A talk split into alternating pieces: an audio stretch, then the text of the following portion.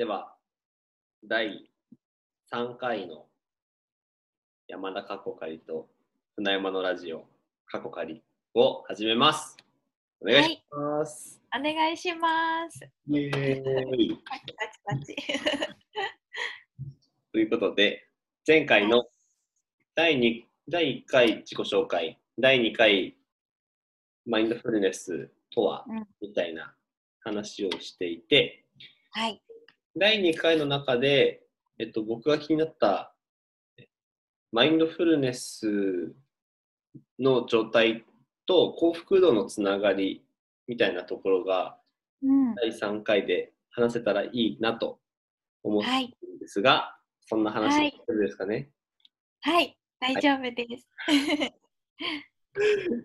元気よくいきましょ元気よく。う。元気よくいきましょう。はい。はい。前回のうん。収録の中ではい。出てきたもので、えっと、心と体の一致が幸福度にどうつながるかっていう話があったんですけども、はい。についてもう少し詳しく聞けたらなと思っています。はい。はい。わかりました。お願いします お願いします。はい。そう。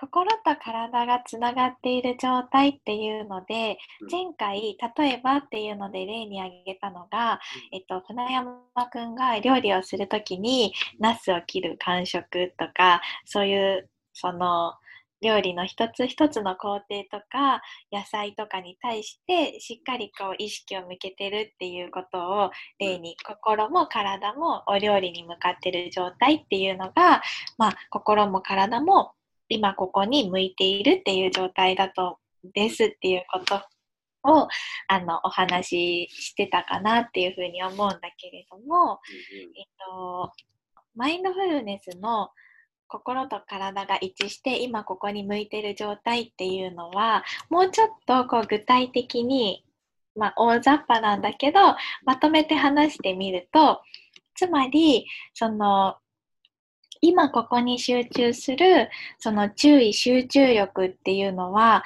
あの例えて言うとレンズのようなものなんていうふうに、うん、言われています。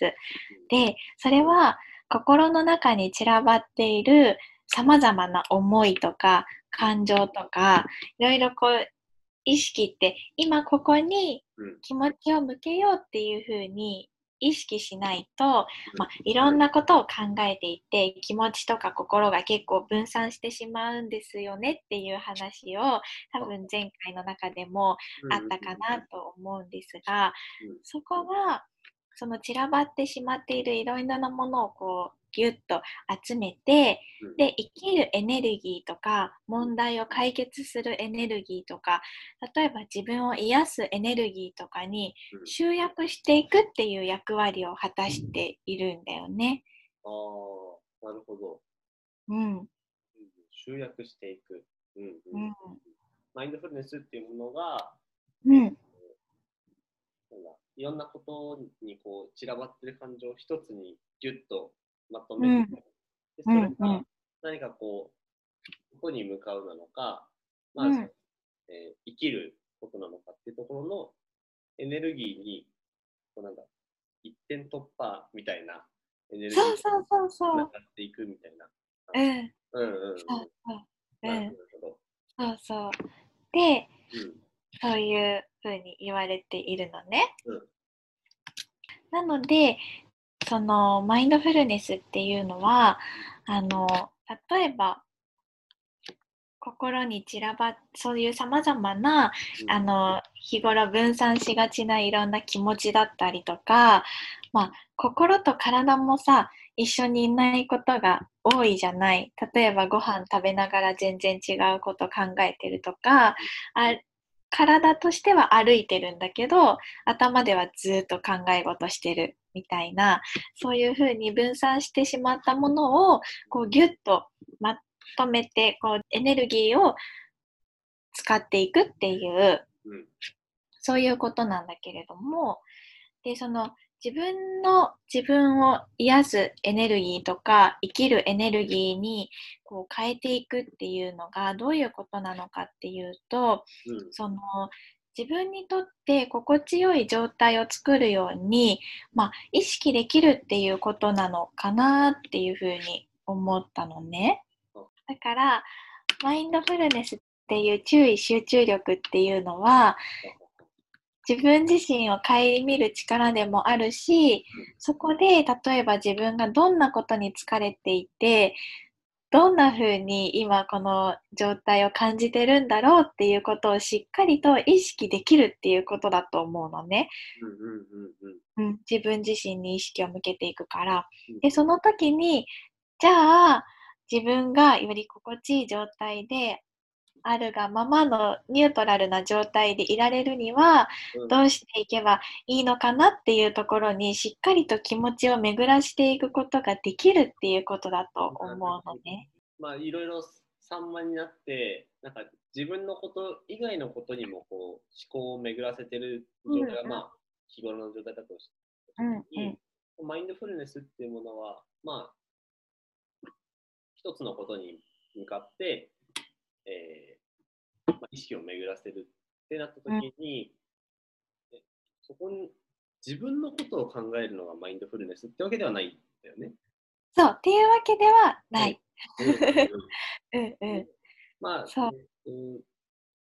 その一つとして自分自身に意識を向けて、うん。えっと、自分の本当に心地いい状態って何だろうっていうところに目を向け続けることで、自分の心地いい状態を探っていく力可能性がある。うんうんみたいな意味でそう。うん。そうそう。なんとなくちょっと私も言葉足らずなところがあるんだけどすごく今船山くんが言ってくれたようなことに、うん。あの近いとても近いかなっていうふうにうんうん。思います。なるほど。そう。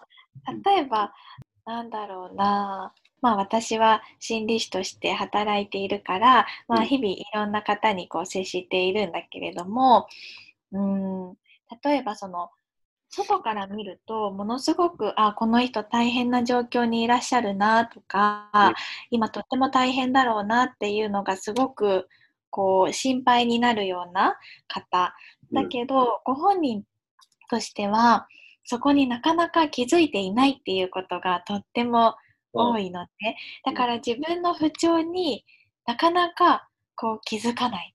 うんうんうん。意識が常に外に向いているから例えば仕事のこと家族のこと何のことっていうことで自分の感情だったりとか体調とか体っていうものがすっごく置き去りになってしまっている人が多いなっていうのがとっても今実感していることなんですね。うんうんうん。でもそういうふうに置き去りにしてしまっているものっていうのをずっとそのままにしてしまうと結局そういう不調ってどこに出てくるかっていうと最後は体に出てしまう。うん。例えば大きい病気になってようやくはっと気づいうん。気づいたりとかだからそういうふうに大きい病気とか目に見えて、うん。あ疲れてるっていうことを認識せざるを得なくなった時に気づくっていうことがとっても多いような気がしていてだけどそうではなくってそのいつも自分が置き去りにしたりとかこう優先度をすごく低くしてしまいがちなところにしっかり意識を向けていくっていうことってそのセルフケアの一つとしてとっても大事なことかなというふうに思うんだよね。そうね。うんうん。なのでこうマインドフルネスでいうそのさっき一番最初に幸せっていう言葉が出てきたけれども幸せっていうのはそういうセルフケアだったりとか自分で自分自身を調整していく、うんそういう力っていうものが大きく関係しているんじゃないかなっていうふうに私は思っています。うんうんうんセルフケアの力ね。うんなんか僕自身も最近こう自分の体調のことをかなりこう見つめ直すようにはなったけど、なんかその意識も、なんかこう、あ甘いっていうんじゃないけど、でも多分見つめきれてない部分もまだあって、なんか自分で気づかないうちに、あれ意外と疲れてるかもしれないみたいな、それで結構あって、で、なんか周りの人に、ちょっと体調悪そうじゃないみたいなのをうんされて、なんか気づくこともあるなっていう。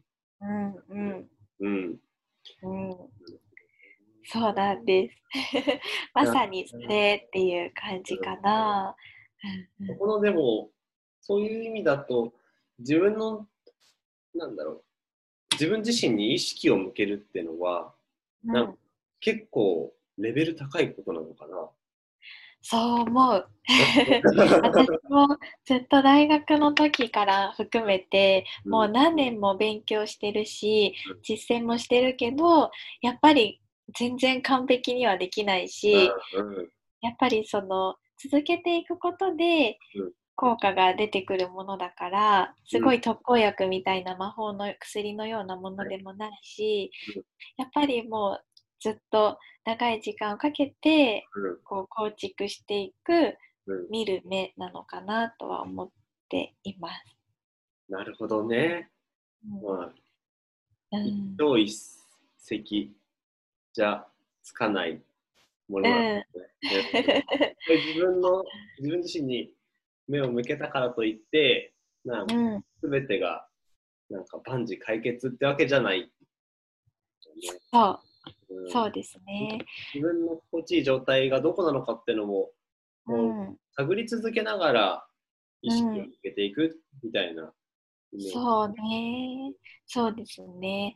うんだから一番やっぱり、まあ、間接的には対人関係だったり家族関係にも結構影響してくるのかなって思うのは例えば自分があんまり疲れを感じていなくてもうん。週5日働いて残業が多くてとかって結構こう重い仕事を抱えてってなると結構余裕がなくなっていたりとかもちろん体の疲れとか睡眠が取れてないっていう物理的な状態もあるだろうしうん。そういう人が自分が疲れている時って結構ちょっとしたことでイラッとしたりとか落ち込んだりとかしてしまいやすいと思うのね。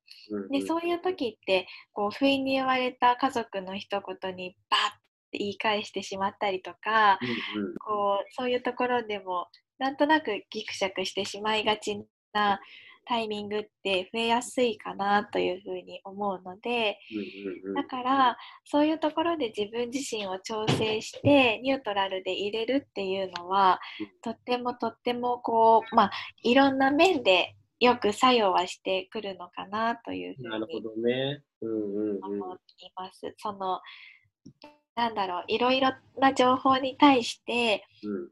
疲れていればいるほどうん。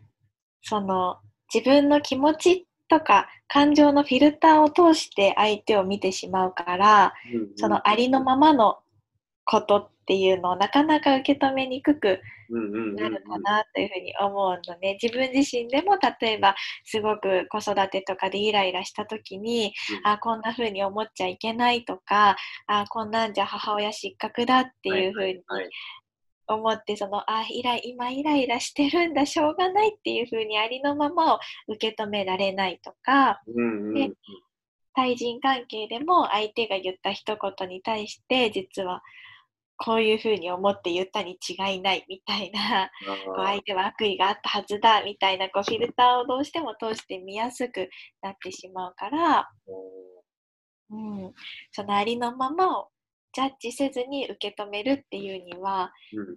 自分のその度量とか状態っていうのもすごく関わってくると思うから、さっきまでの話は、えっと、自分自身の心の状態とか、心地いい状態がどこなのかっていうのを、まあ、い自分に意識を向けることで、心地いい状態を考えるっていうとうん。ころだったと思うんだけど、なんか今の話って、どっちかっていうと、えーまあ、自分の状態を把握することによって、うんうん。自分と外とのこう関係においてこうすごい平たい言い方をするとトラブルを防ぐというか、うん、なんか。そうね。いい関係を構築し続けるための一スキルというか、うんうん。一手段としてのマインドフルネスも、なんか、マインドフルネス効果って言ったらちょっとあれかもしれないけど、まあそういうのもあるよねっていうことなのかな。そうです。うんうんうん 綺麗にまとめてくれてありがとうございます。なるほどね。そっかそっか。うんあそこでなるほどなるほだど。から、うんうんうん、やっぱりその基本的なところとしてはその、まあ、自分自身とのつながりもうん周囲とのつながりもうん大切にうんしていくっていう、うんうんうん。うん、そういうことなんじゃないかなってなるほどね。思います。うんなるほどね。でもなんか、うん、そうよな。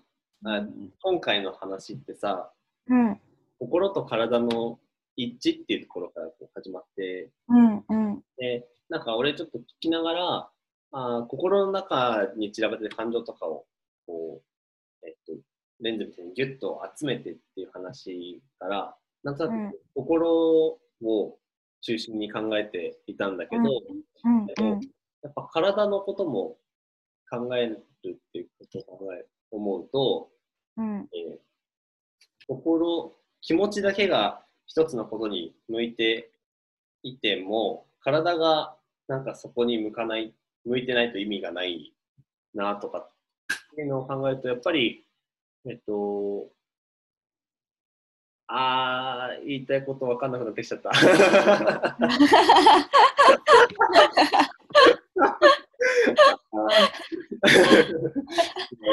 かって泳いでたんだけど、ちょっとたどり着けなかった。うんうんいやでも今の話で言うと、うん。例えばその心だけがずっとそこに集中しててもダメだし体がそこについていかなきゃいけないっていうことは、うん。その自分が思っていることを、うん。まあ、やらなくちゃいけないっていう、うん。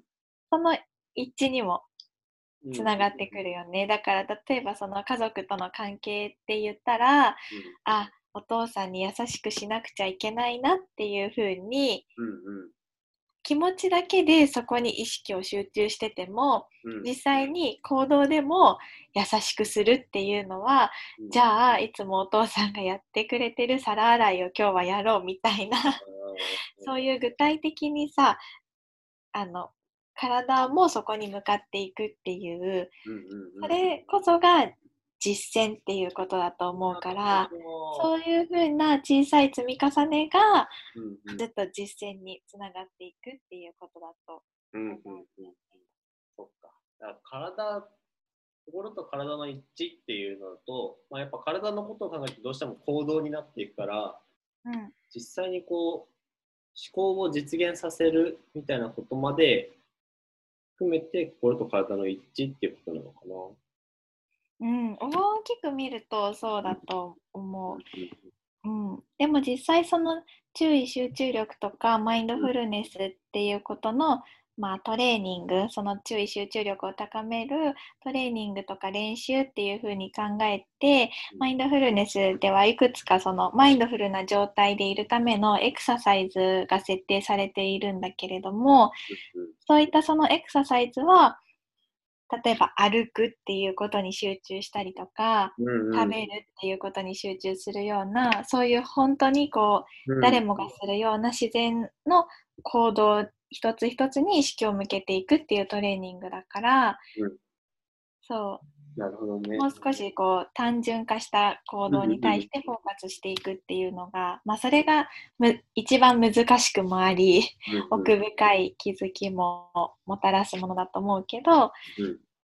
そうなのでそういう些細な一コマから、うん。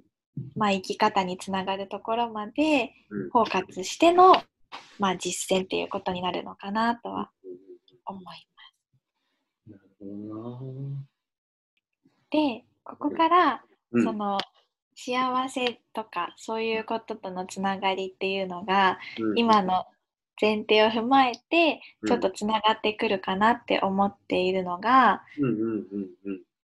一番最初にこう自分にとって心地いい状態を作るとか、うん。まあ、自分自身のその気持ちとかうん。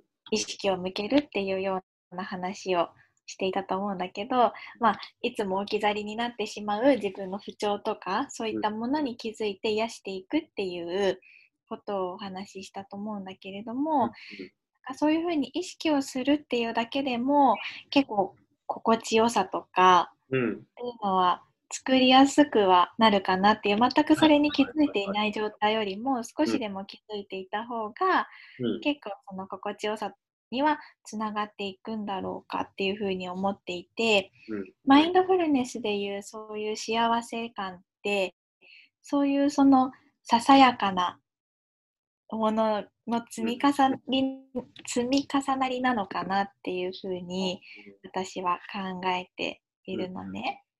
はいはい。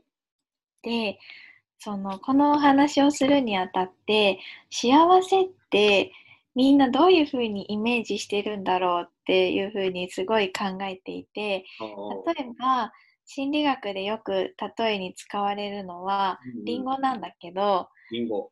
そうそううんリンゴを思い浮かべてくださいって、まあ、うん30人いたら30人に聞くじゃない。はい。そうするとどんなリンゴを今思い浮かべた？船山くん。赤いリンゴ 赤いリンゴ。赤いリンゴ。うんうん。うんうん。そう。私もね、うん言われた時はうん赤いリンゴを思い浮かべたの。うんでも、実際30人に聞いてみると、うん例えば、うさぎ型に切ったさ、お弁当によく入っているようなリンゴを思はいい浮かべた人もいるし、あとは、魔女が、うん。あの、食べる。あ魔女がグリーンを持ってるとか、そういう、そういう童話を思い浮かべた人もいるし、はいはいあとは。はいリンゴジュースの人もいるし、なるほど。木になってるリンゴの木の人もいたりするのね。うん。そう。っていうと、同じリンゴって言われても、うん。そこから連想することって、うん。こんなにもたくさん種類があるわけじゃない。はい。でそうすると、幸せっていうすごい抽象的なイメージが、はいどれだけみんながどういうものを想像してるんだろうっていうのって、うん定義がすっごく難しいものじゃない、うんうんうん。うん、そうね。でもちろん幸せに対する価値観ってみんな違ってみんないいしそれがこうですっていうふうに言えるっていうのは、言うっていうのはそれは違うと思うんだけれども、うんじゃあそのマインドフルネスと関連する幸せってどんなものなのかなっていうとまあ一番大きいポイントはサステナブルっていうつまり持続可能なところなのかなっていうふうにう。うんうん。思いました。ははでそう今すごく抽象的な話が続いてるんだけど 具体例が出てくるので安心してください。で。で今すごい抽象的な話なんだけどまず持続可能なサステナブルな幸せっていうことを話すとこうイメージで言うとじんわりほんのり温まっていくようなものなのかなっていうふうに思います。であの例えば欲しくて欲しくてやっと手に入れたものを変えた瞬間ってうん。すっごく幸せだと思うんだよね。例えばまあ高級な外車とか。なんだろう。ちょっとイメージが今わかんないけどそういうブランドのバッグとか、うんうんで確かにそれを手に入れた瞬間ってすっごく幸せだと思うんだけどそれってこう幸せっていう気持ちっての中気持ちの中で瞬間的な興奮みたいなものがすごく結構大きい割合を占めるのかなって思って、わーっていうような盛り上がってくるような気持ちが結構大きいのかなっていうふうに思ったのね。うんうん、そうそう。でもそれってうん。数日、数ヶ月、数年って月日を重ねていくと、やっぱりその瞬間で感じたわーっていう気持ちって、うん。まあ、そのものに対してはうん。なかなかだんだん落ち着いてくるものじゃない、そうね。それはうん、こう継続するものではないそうそうそう。で、そうなの。で、そうすると、うん。そういうその瞬間的なものではなくって、うん。サステナブルっていうともっとゆっくりじっくりこう大切にこう広がっていくものなのかなっていうふうに思っていて、まあつまりこう本当の意味で自分で自分を幸せにできるっていうことなのかなってあ思ったりーうんうんうんしたのね。はいはいはいうん、なるほど。さっきの心地いい状態を巡らせるみたいな話が、まあ、序盤でもあったと思うけど、うん、うん、そのこう、なんだろう、えっ、と、自分にとって心地いい状態が何なのかっていうのを、まあ今その瞬間の心地いい状態を探るっていう意味もあるし、もっと長い目で見た時の自分自身の、うん、まあ、価値観としての幸せなのかは分からないけど、うん、そういった長い目線で見た時の幸せっていうものも、えーっとつかみ、つかみ取るって言ったら変か。でもまあなんか、そういうところで、えーなんだ得られるものなのかな。そうだね。うんうんうん。そこは、うん、そういう状態であるっていう感じかな。幸せをうん、手にするっていうよりは、うんそういう状態はあであることっていう、なるほど。なんていうのかな。例えばさっきの話だと、うんその、刹那的な幸せって外に向かっていくものがすごく多いかなっていうふうにうんうん。思っていて、例えば買い物とかはいはいはいはい。食べるとかうんうん。そういう外に向かっていくものって、うんたすごくそれはそれで楽しいしうん大切なものっていう前提を踏まえてなんだけど外に向かっていくものってどうこすと依存症になってしまうものが多いじゃない？うん。うん、だから求めすぎるとバランスを崩してしまう自分自身も。うん。っていうこうまあサステナブルかどうかっていう視点で言うと、うんまあ、切な切な的な面が強いかなというふうに思うのね。でなんだけどそういうその外側に求めていかなくても自分は満たされているんだなっていうふうに思える瞬間っていくつかあると思うの。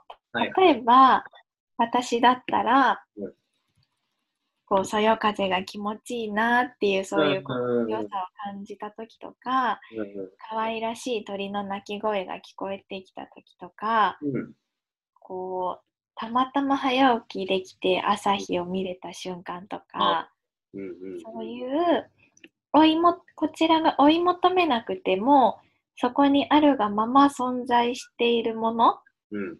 自然ってそういう意味ではすごく当てはまるものだと思うんだけど、うんうん。そういう存在にきちんと気づけた時とか、うんそしてこう自分自身の体とか呼吸とか、うんそういうものに意識を向けてあ今生きてるんだなっていうことを本当に実感する瞬間とかなるほど。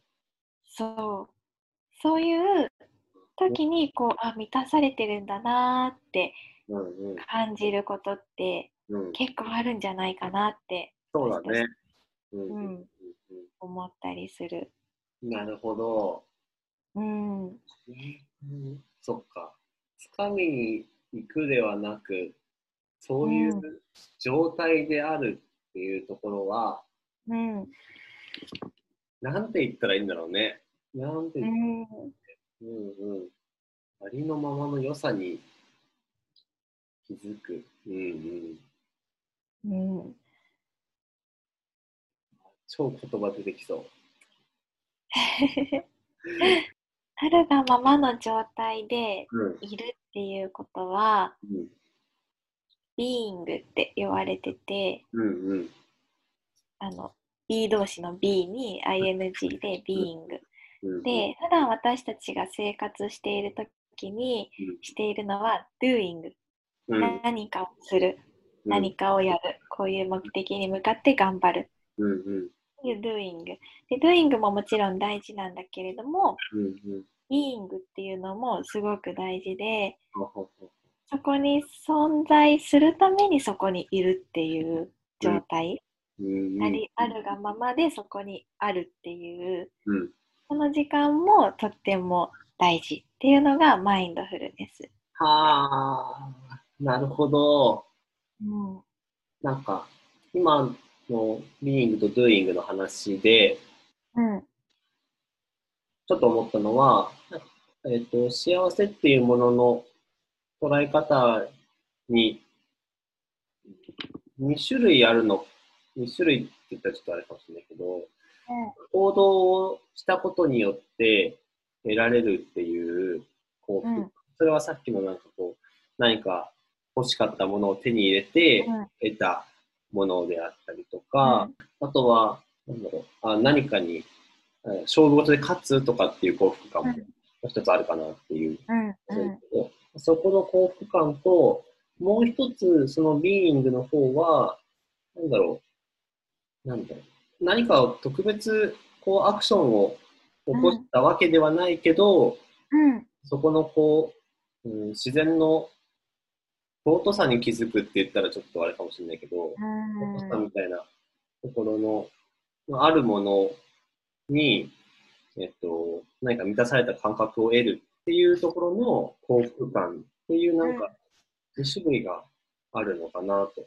で、その、なんか、満たされている感覚っていうものが、言ってくれた持続可能な、サスティナブルな、えっと、感覚に、感覚、幸福、うん。ところにつながってくるのかなっていう、うん。そうね。そういうふうにうん、思います。うん。あすごく綺麗にまとめてくれるね。ありーうんがとでも確かにそのう。うん。幸福感の種類、種類で分けていいのか分かんないけど、なんかそこに違いみたいなものはうん。あるのかもしれないなというふうに。うん。うん。うんうんうんそう。で、どちらももちろん同じぐらい大事なものうん。うんうんだから、バランスをとっていかなくてはうんうんいけないし、うんこっちだけが正しいとか、そういうことでは決してないんだけれども、うんうん。うん。そうだね。両方あるよっていうのを、なんか理解しているいないで、全然変わりそうだよね、その辺はね。うん。うんうん、そうね。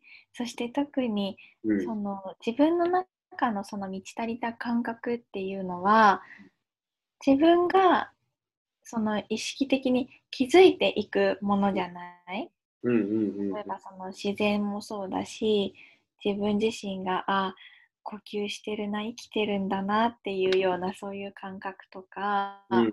そういうものって注意集中力を持ってしっかりと見つめて気づいていくものだからうんうん。そういう意味では、こういうその、あるがままの満ち足りた状態っていうものはうん、その、何かをしなければ得られないっていうものではなくて、気づける機会っていうのは生きていれば誰にでも与えられている機会だなっていうふうに思うのね。そこに意識を向けさえすれば。うんうん。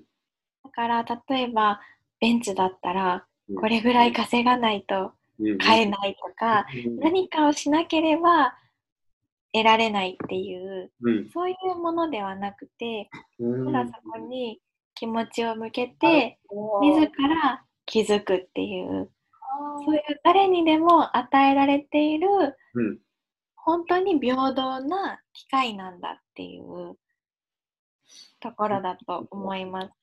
うん、だから私たちうんはそのもちろんいろんな不平等なところってとってもいっぱいあるしだけど今地球上に生きてるうん。ものうんっていうところ、すべてにおいて平等なのは今ここに命があるっていうところうんだけじゃない。うん。うん。うん、そこにその気づく機会がたくさんあるっていううん。ところは、みんなに与えられたきっかけなんじゃないかなっていうふうにうん。思いました。なるほど。なるほど。なんかその、今の話が一番最初に話してくれたところうんとかなりつながってくるかなと思っていて、うんうん。その、まあ、えっ、と、マインドフルネスっていう、こう、まあ、最初に話してくれたレンズのようなもので、うん心の中に散らばってる感情とか気持ちとかをうんこうギュッと集めて、一うんつのことに意識を向けるっていう話だうんと思うんだけど、まあ、そこからこう、まあ、最初、そこでは自分自身のへの気づきっていうことを言ってたけど、まあ、自分自身でもそうだし、まあなんかこう、自然のあるものに、存在しているものに目を向けることで、こう、なんだろう、自分の中で気づくものがあって、そこから、こう、い命を感じたりとか、満たされる感覚っていうのをうん。得ることができて、まあ、それも、なんだろう、それ、それこそが持続可能な幸福の、まあ一つの形だよっていうことだな。うんなるほどですね。そうだね。ちょっとあの終点するこう帰結っていうの着地するまでに いろんな説明が必要で なっちゃうんだけど。そうそう。だね。なんかそこのやっぱりこう、ビーイングとドゥーイングのなんかうん違いが分かってると、うんよりなんか理解しやすいかもしれない。うんうんうんうん、そうね。そうだね。そう。うんうん、でそれでこう私がすごく今あの船山くんがしてる地域での仕事につながるかなって思うことがもう一つあって、はい。でその例えばさっき言ったそのあるがままの状態でビーイングの状態でこう気づくうん。満ち足りた感覚うんっていうものってそのまあそよ風だったりとか鳥のさえずりだったりとか、まあ、自分が今生きてるなっていう感覚だったりとか、うん。そういうところから、まあ、うんきっかけになるっていうお話をしたじゃない、はい。でそれってつまりうん。こう良きものに目を向けるっていうことうん。なんじゃないかなっていうふうに思うのね。はいはいはい。でこう人ってこう本来生まれながらに備わっている生物的な機能として、うん。結構危機察知能力とか危険のに対する認識力ってとっても強いから、うん。自分にとって悪いものとか害になるぞっていうものに対してはものすごく記憶が定着しやすいしそこに気づきやすい。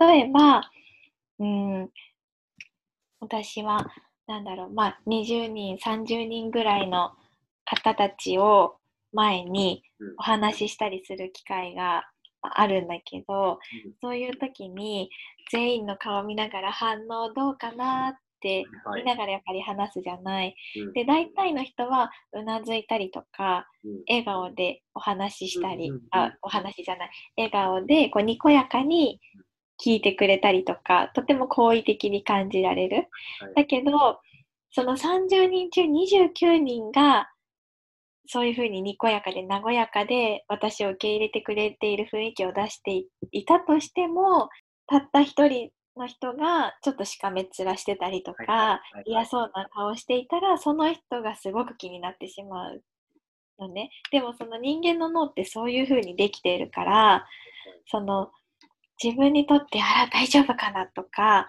うんちょっとドキッとするなっていうものに対してすごく意識が自動的に向きやすくってだからこそいい良きものに対しては意識的に目を向けなくてはいけない。うんうんうん。っていう、まあその脳の機能があるのね。